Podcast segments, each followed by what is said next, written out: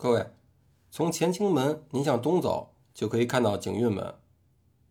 这座门在清朝那会儿是到乾清门上朝的那些品阶非常高的大臣要经过的最后一道大门。穿过景运门，您的左手边有两个院落，分别是玉庆宫和奉先殿。咱们先向您的右前方看，也就是东南方向，这儿还有一座建筑，那就是建亭。在建亭和景运门之间啊，有一大片空场，这里在过去就是给那些来上朝的文武大爷们停轿和拴马的地方。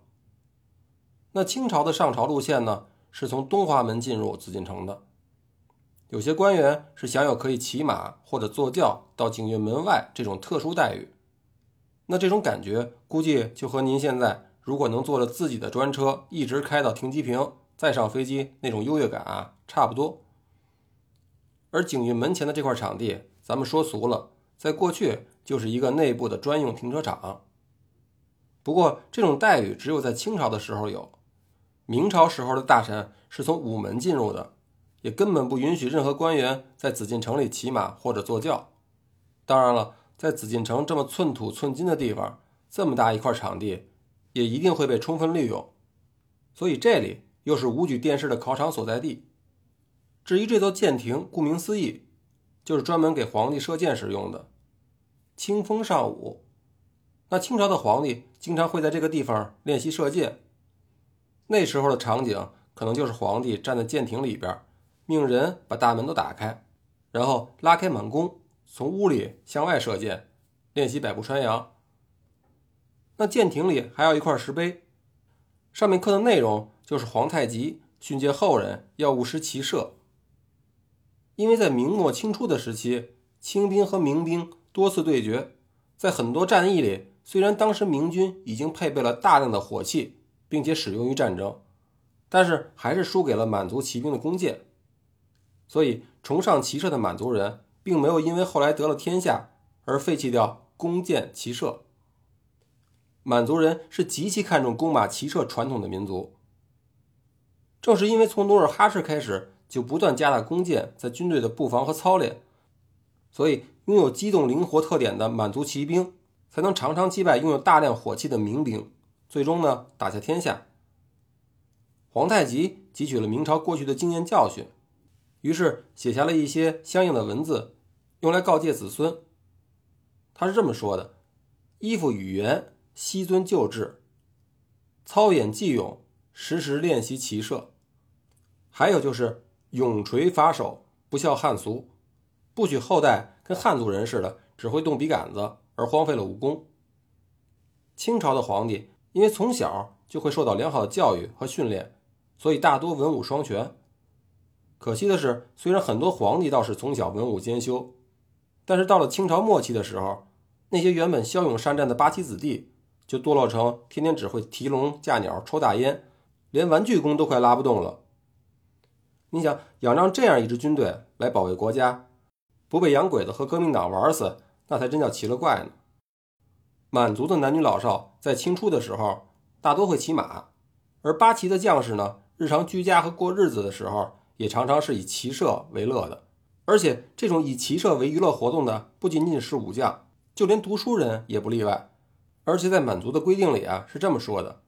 满洲以骑射为本，学习骑射原不妨碍读书，考试举人、进士亦令骑射。那么八旗还规定，满人的子弟在读书考试以后，即使考上进士，也必须要骑射才可能被录用，而且还会根据骑射的考核成绩来确定官员的升迁和补缺。但这种要求并不适用于汉人，因为满族人才不希望占人口大多数的汉族人会骑马打仗呢，那样对自己的统治是非常不利的。骑射在民间很盛行，民间有生男孩就在门前挂弓箭的习俗。八旗以骑射的水平、战功的大小以及对清朝效忠的程度来给予官职、俸禄和各种特权。在八旗，首先就是通过骑射水平的较量来封官的。那每年春秋会操的时候就会大比武，之后才是根据军功安排具体职务，再往后就需要根据骑射的本事获得战功以后才能得到升迁的。那遇到打仗的时候，八旗就更重视军功了，奖罚分明。所以八旗的官兵一旦立了战功，很快就能升官并得到重用。那官职和待遇的高低直接和骑射军功联系在一起，这就培养和造就了一批以骑射军功出仕的官僚贵族。同时这样的制度也非常有利于推进八旗社会的进展。后来到了和平时期，皇家为了保持骑射水平，就会经常组织一些大型的围猎活动，上万的人通过围猎这种方式来进行队伍的操练和战术的演练，目的其实和我们现在的军事演习几乎是一样的。清代满族人的衣袖呈马蹄形，所以呢又称马蹄袖或者箭袖，它的作用是在射箭时用来保护手背的。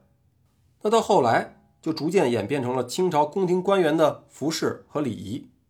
而我们现在有一些摆弄文玩的人，经常会在大拇指上戴一种圆环形的饰物，那这种饰物就叫做扳指。扳指最早的来源就是古代射箭的人为保护手指而佩戴的，叫做一种射的指套。经过一段时间的演变，射到后来甚至作为了一种武力的象征。那在《诗经》中就有童子佩射的诗句，意思就是希望孩子长大以后会在武功上有所建树。其实跟我们现在的一些小孩满月时抓周的时候面前摆的各种象征未来职业的物件差不多。那最开始的扳指都是用一些耐磨的木头皮革做成的，戴上是真的为了在射箭时保护手指用，后来也被叫为武扳指。而用玉石、象牙这些珍贵材料做成的就只能是装饰的功能了，所以后来也叫文扳指。比如慈禧太后戴的翡翠扳指就是文扳指的一种，因为它绝对不可能去拉弓射箭。那再多讲一点，在古代有一种弧形的一头尖尖的东西叫做檄。檄是古代用来解绳结的一种类似于锥子的工具，因为解绳需要有非常的耐心和细心，所以又有能决烦乱者佩檄的说法。后来檄就成为了智力的象征。